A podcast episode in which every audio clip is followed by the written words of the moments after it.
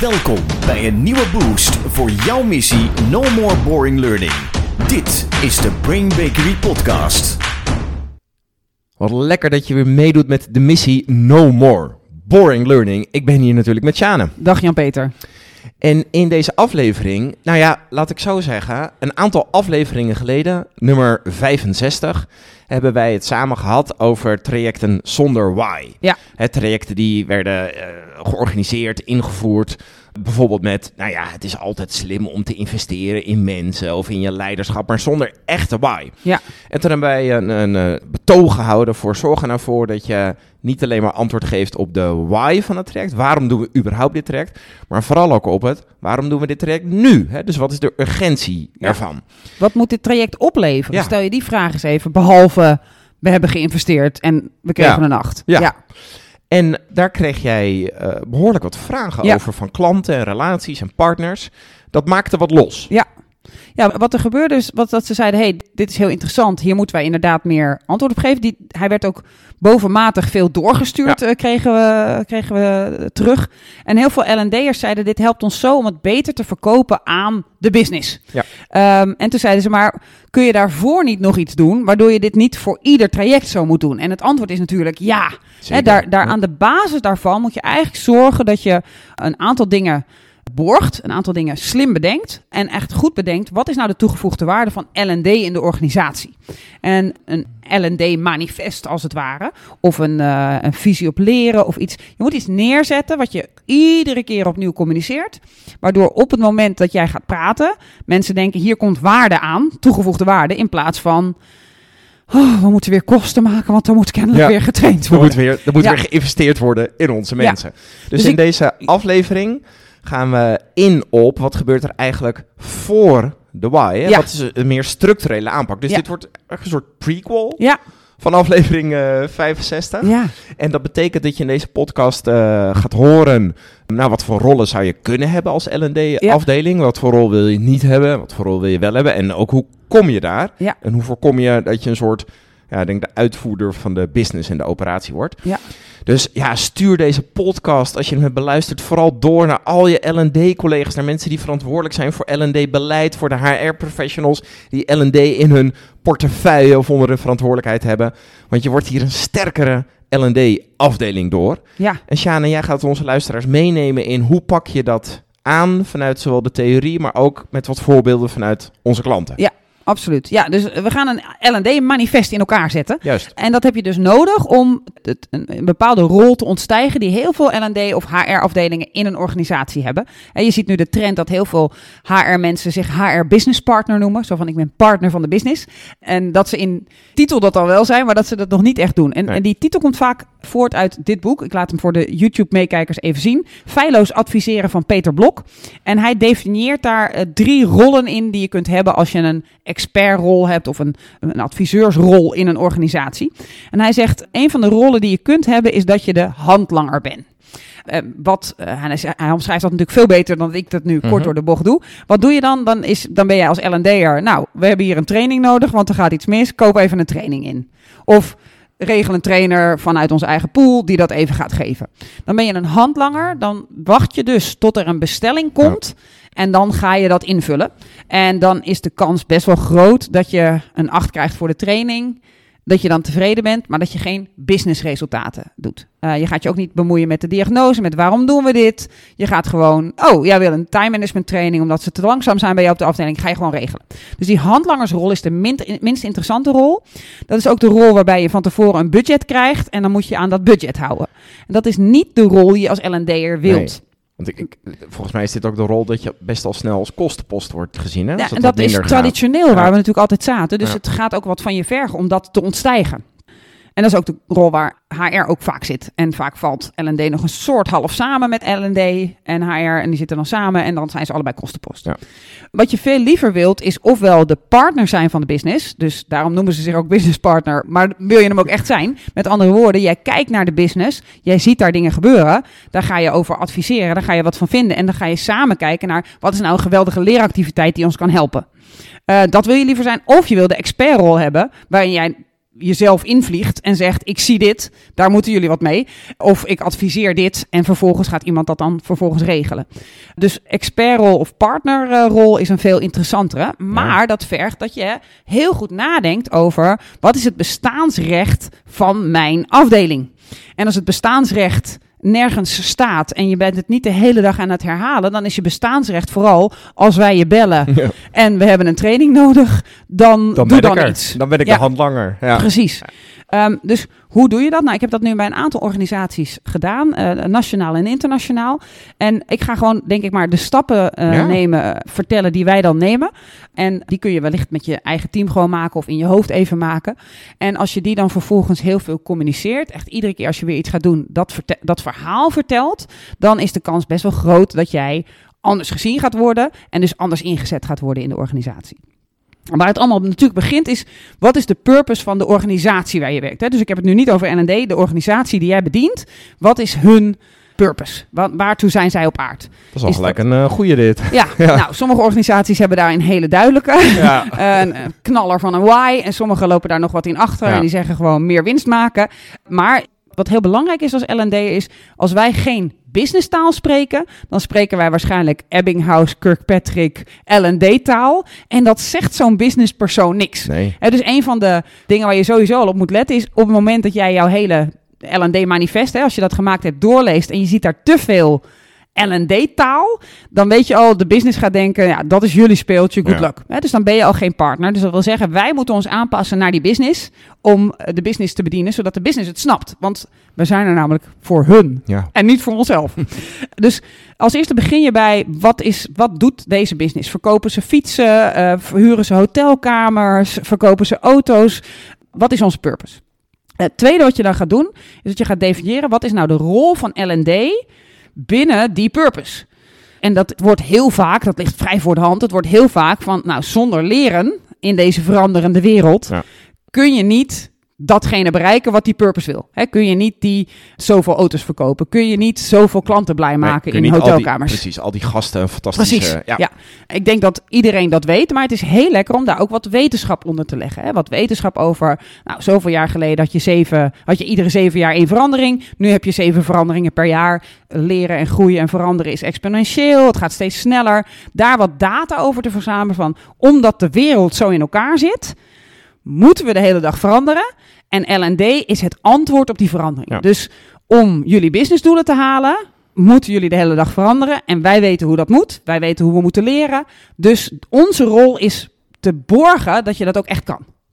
Dus als je dat niet al definieert en goed en lekker opschrijft in jouw huisstijl, in, zodat die business denkt, hey, dit hoort bij ons.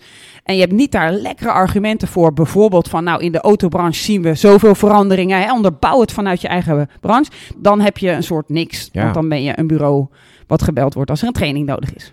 Ik weet dat je nog, nog helemaal niet klaar bent in, dit, eh, in het uitleggen van dit proces, maar je voelt meteen al aan dat als je hierover nadenkt en dit inderdaad in de businesstaal deert en deelt en vertelt, je gelijk honderd keer relevanter wordt Ja. dan, ja, we hebben ook ergens een trainingsafdeling die braaf trainingen Ja. uitvoert. Precies, precies. Dat is ook wel de consequentie ervan. Het vergt dan ook wel iets anders Ja. van je. Want het vergt dus ook dat jij als L&D'er gaat bijhouden... wat gebeurt er in de business van mijn business? Wat gebeurt er in de autobranche? Wat gebeurt er in de telefoonbranche? Wat gebeurt er in de branche waar wij zitten? En, en welke veranderingen komen er op ons af?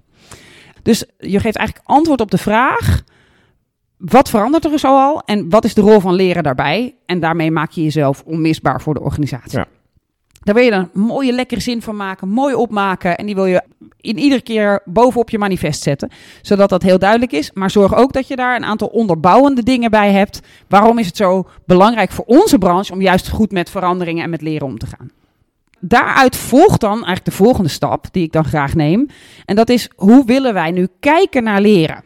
Dus welke visies op leren hebben we? Dus je hebt eerst de purpose van de organisatie, dan de rol van L&D Ja. in die purpose. En dan, hoe kijken wij nou naar leren? En wat je daarbij wilt doen, is eigenlijk een soort combinatie maken van een lekkere slogan die goed klinkt in de organisatie, die dus businesstaal spreekt. Maar daarbij telkens een wetenschappelijke onderbouwing. Waarom vinden wij dat? Zodat op het moment dat je een presentatie geeft over zo en zo willen wij dit traject aanpakken. Als iemand er zegt, nou, maar dan moet het zo. Bam, wetenschap. Ja. Maar ook een lekkere zin daarbij. Dus dit is een soort combinatie waarbij je en een zinnetje uh, bedenkt over zo kijken wij naar leren. Dat klinkt in de taal van jouw organisatie. Maar daaronder heb je ook nog wetenschappelijke onderbouwing van waarom is dat zo. Laat me een voorbeeld geven, want dit wordt natuurlijk super vaag. Heel vaag. Oh, sorry. Stel je voor dat je als visie op leren, een van de visies is dat leren, dat je gewoon wilt dat het leuk is. want er wordt heel hard gewerkt in jouw organisatie. En het is heel belangrijk dat je klanten blij maakt. Je doet alles voor een glimlach, zeg maar. Um, dan is het heel belangrijk dat je ook zegt van nou, dat stukje van onze organisatie, dat stoppen wij ook in onze trainingen. dus wij willen klanten blij maken. Dat wil zeggen, als jij bij ons in een training bent, willen we jou ook blij maken. Dus ja. visie op leren kan dan zijn, je wordt blij van onze training. Of de training is leuk. Of je gaat lachen in de training. Hoe je het maar formuleert. Dan wil je daaronder hebben, waarom is dat zo belangrijk? Niet vanuit de business, maar nu wil je hem even naar jezelf trekken. Waarom weten we dat het bij leren heel lekker is als het leuk is? Nou, daar kun je allerlei argumenten voor verzinnen. Maar je kunt bijvoorbeeld naar de breinleerprincipes gaan. Uh, Ria van Dinter heeft er veel over geschreven. Uh, een van de principes is als je veel emoties aanmaakt. En je, je voelt veel lachen en blijheid, dan maken je hersenen meer verbindingen. En als je meer verbindingen maakt, leer je sneller. Dus dan zeg je: leren is leuk, bij wijze van spreken. En daaronder zet je dat komt hier en hierdoor. Dus je onderbouwt dat, zodat je dat hebt. Dat onderbouwen hoef je niet altijd te zien, te laten zien. Maar als het nodig is en de organisatie zegt... Waarom wil je dan ja. uh, zoveel afwisseling? Of waarom wil je dan naar een leuke locatie? Nou, dan moet je een van onze visies is leren is leuk. Dat gebeurt nu altijd in een zaaltje achteraf. We willen dat zaaltje verbouwen, daar hebben we het budget voor nodig. Want als leren leuker is, dan weten we ook dat leren effectiever is. En dan ga je hem weer terughalen naar, want de rol van L&D is tenslotte deze. Want we willen deze purpose van jullie uh, gaan bereiken. Um, en zo kun je er, ik denk, een aantal van die visies op leren zou ik dan wel maken. Hè. Met de meeste organisaties probeer ik niet hoger te gaan dan vijf. Soms heb je er drie, soms heb je er vier. Maar je pakt een aantal aspecten die belangrijk zijn voor het leren. Een van de dingen die ik meestal er wel bij probeer te pakken is... leren levert businessresultaten op. Ja. Dus met andere woorden, als er dan iemand bij je komt en die zegt: Ik wil een training time management. Dan zeg je: Nou, een van onze visies op leren is dat er businessresultaten geleverd moeten worden. Waar moet het voor helpen? Met andere woorden, ineens flip je de switch, want zij komen bij jou bestellen en je denken, je bent een handlanger. En jij zegt, nou, sorry, maar ik doe alleen iets als ik jou beter maak. Huh? Een soort omgekeerde Heel ander gesprek. Ja. ja. Dus uh, leren levert businessresultaten. Nou, dan kun je natuurlijk naar Kirkpatrick. Je kunt naar een heleboel wetenschappelijke bewijzen waarom het slim is om je leren zo in te richten dat het resultaat oplevert. En dan heb je ook weer een argument als ze bij je komen met iets waardeloos. Dat je zegt, nou, dat doen wij dus niet. En betekent het, Sjane, dat je dus als één organisatie of als één L&D-afdeling meerdere visies op leren ja, het ligt een beetje. Hebt, ja, ja, goed dat je zegt. Het, ligt een beetje aan welke terminologie je kiest. Hè. Als je, als je, je kunt het hele ding, kun je visie op leren noemen. Maar je kunt ook zeggen, we hebben een L&D manifest. Of we hebben een vision on learning, hè, hoe je dat maar noemt. Uh, en dat is de rol van leren in onze organisatie. En daaronder heb je een aantal dingen van leren is voor ons. Ja, ja. En ik noem dat nu even visies op leren. Maar leren is, betekent bij ons learning means it's fun. Learning means it delivers business results. Learning means. En dan ga je een aantal van die dingen bedenken die voor jou essentieel zijn. En die je ook kunt onderbouwen. Um, en waarmee je dus ook zorgt dat als de business jou in de handlangerrol drukt, dat jij gewoon terug kan drukken. Kan zeggen, ja, leuk, maar ga ik echt niet doen. Want jij weet niet eens wat je ermee wil bereiken. Nee. Ja, blije mensen. Ja, dat is niet waarvoor wij doen. Wij willen businessresultaten. Ja, ja. oké, duidelijk. Dus we hebben, je gaat eerst op zoek, of hopelijk is die er al naar de purpose van de organisatie. Vanuit daar ga je in business taal vertalen. Wat is dan de purpose van onze L&D-afdeling? Ja, rol, en daaraan koppel je de nou, visies op leren of hoe je kijkt naar leren of wat dat dus betekent voor het leren in je organisatie. Ja, en daar maak je een heel makkelijk onthoud, onthoudbaar zinnetje van die knal je, die kun je ook op de muur verven. Die zorg je dat al je L&D'ers, je trainers weten die. Hè, die. Die zet je erop. Maar daaronder heb je per zinnetje heb je ook een, een wetenschappelijke onderbouwing. Waarom is dat dan zo? Zijn we er dan? Nee. Of is er nog een stap? Nee, want dat besluit dat je zo naar leren kijkt, heeft twee consequenties. Op, op, tenminste, heeft consequenties op twee dingen. Uh het heeft als eerste consequenties op hoe zie ik dus mijn rol niet zozeer de totale rol, maar wat is, dan, wat is er dan belangrijk voor mij? Dus stel je voor dat je als een van de. Eh, ik heb laatst gewerkt met een organisatie die zei: Wij vinden dat we veel te weinig eh, divers zijn. En we zien vooral heel veel witte mensen om ons heen. En vooral heel veel mannen. We zien nauwelijks vrouwen. Laat staan kleur, laat staan diversiteit in religie of culturele achtergrond. Dit moet anders. Um, dus zij hebben gezegd: van nou, een van de rollen van de rol van L&D is ook om te zorgen dat wij diverse blikken hebben. Want we kijken nu maar eigenlijk met allemaal breinen die hetzelfde zijn, kijken we naar veranderingen. Dus we zijn niet innovatief genoeg. Dus we hebben die diverse blikken nodig om beter te worden. Dus een van hun stukken, stukje visie op leren is, leren is divers. Uh, of leren Leuk. dient diverse Ja. blikken. Of leren heeft verschillende perspectieven. En dat betekent dat als zij, en dat is consequentie 1 voor de rol van L&D, als zij dus een trainer gaan inhuren of een spreker, dan willen zij dus zorgen dat ze eh, niet alleen witte mannelijke sprekers voor de groep Nee. zetten. Misschien juist zelfs om een aanvulling te doen op de populatie die er zit, juist een heel divers iemand. Iemand met een eh, lichamelijke handicap of iemand met een andere kleur. Of, dus de eerste consequentie is, wat betekent dat voor als wij iets gaan bouwen? Wat voor soort keuzes Ja. gaan wij dan maken? Dus dat is de eerste. En het, daar zit nog een consequentie aan. En die gaat dan over het leertraject zelf. Van wat betekent dat dan in een leertraject? Dus bijvoorbeeld, stel je voor dat je zegt leren is divers. Dan zeg je van oké, wij gaan dus zorgen dat we, als we een line-up hebben, ik zag er van de week weer een heleboel, een line-up hebben van sprekers voor onze organisatie. Dan mag daar nooit drie mannen, drie witte mannen, dat Nee. mag echt nooit. Dat moet altijd veel diverser zijn dan dat. Dus dat, dat is dan een beslissing van we gaan inhuren. Maar dat betekent voor het traject dus ook dat we altijd zorgen dat er meerdere trainers zijn. Of dat er meerdere soorten sprekers Ja. zijn. Meerdere dat acteurs. zoiets. Meerdere Ja. acteurs. Dus Ja. het kan niet zijn dat als we een, een vijf pagina talent, vijf dagen talent traject hebben, of weet ik veel wat, dat je daar vier keer dezelfde acteur in hebt. Dan willen we dus ook acteurs van diverse pluimage. Dus consequentie 1 is voor je rol. Consequentie 2 is voor, oké, hoe ziet het er dan in de praktijk uit als we echt een leertraject gaan bouwen? En volgens mij zijn we dan, als ik het goed begrijp, weer aangekomen bij de vorige podcast Ja. over why en why now. Ja. Waarom en waarom nu Precies. En dat, dat moet je daar dan inderdaad achteraan bedenken van oké, en nu hebben we iets gebouwd, waarom ook weer nu? Maar als het goed is, is dat dus hiervoor al beantwoord, doordat je weet wat is de rol van L&D in de organisatie. En zo is dus die vraag waar jij mee begon van, joh, moet ik dit voor elk traject doen? Of hè, moet ik dit voor elk traject doen? Is eigenlijk op deze manier beantwoord. Als je al deze stappen eh, neemt, dan heb je de why voor je trajecten eigenlijk al beantwoord. Ja, en de, absoluut. de why now kan natuurlijk wel per Ja, traject eh, precies. verschillen. Ja, en, die, en de why now, daar zou ik ook altijd de bandwagon bias op loslaten. Want soms veranderen dingen zo snel, dan ben je drie maanden iets aan het bouwen. Ja. Dan zou ik nog steeds op de twee dagen voor je live gaat me afvragen... Is dit nog steeds dat ding wat nu het nodigste is? Eh, maar goed, dat is weer een ander iets. Dat is een spannende. Ja, ja. ja, dus op deze manier kun je eigenlijk een, ja, ik noem het maar even, manifest bouwen. Van oké, wat wil de organisatie? Welke rol hebben wij daarin? Hoe kijken wij daar naar leren? En wat is daar de wetenschappelijke onderbouwing van? Hè? Dus een klein stuk opleidingskunde. Wat zijn de consequenties voor de keuzes die we maken en voor onze rollen? En ook als we in een leertraject kijken, betekent het dit? En als je dat op een rijtje hebt, en dat kan op één pagina, weet ik inmiddels, dan kun je dat bij wijze van spreken in de broekzak van ieder van je, of op de mobiel, het is natuurlijk pa- papieren Tuurlijk. tijd ligt achter ons, Ja. sorry, Eh, kun je dat natuurlijk overal op projecteren.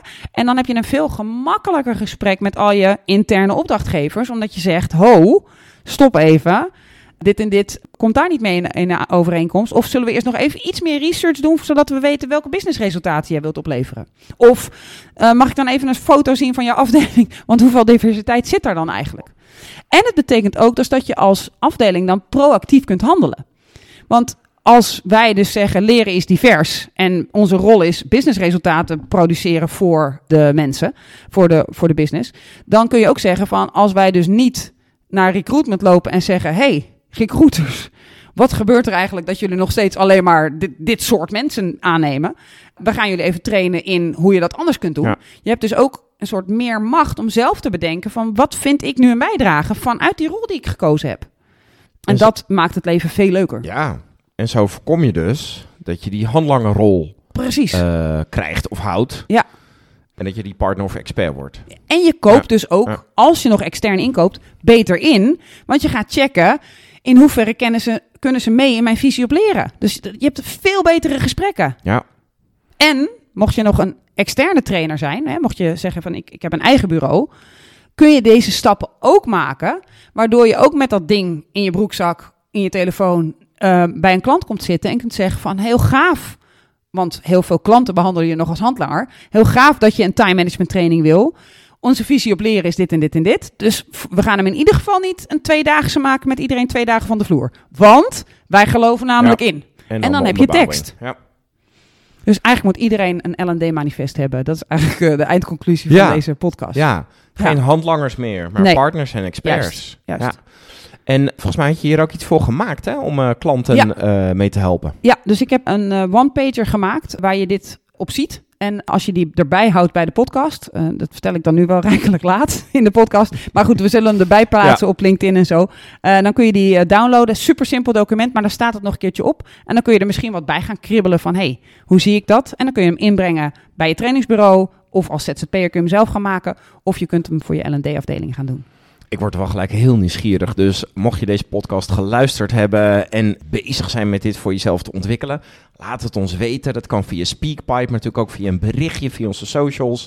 Zijn wel benieuwd of dit Ja. dan helpt en, en wat voor prachtige manifesten eh, eruit Ja, komen. als je kijkt naar wat mijn klanten erover vertellen, is dat ze een hele andere rol in de organisatie krijgen. Dat ze om andere redenen gebeld worden. Ze worden bijvoorbeeld gebeld door een manager. Kunnen we even sparren?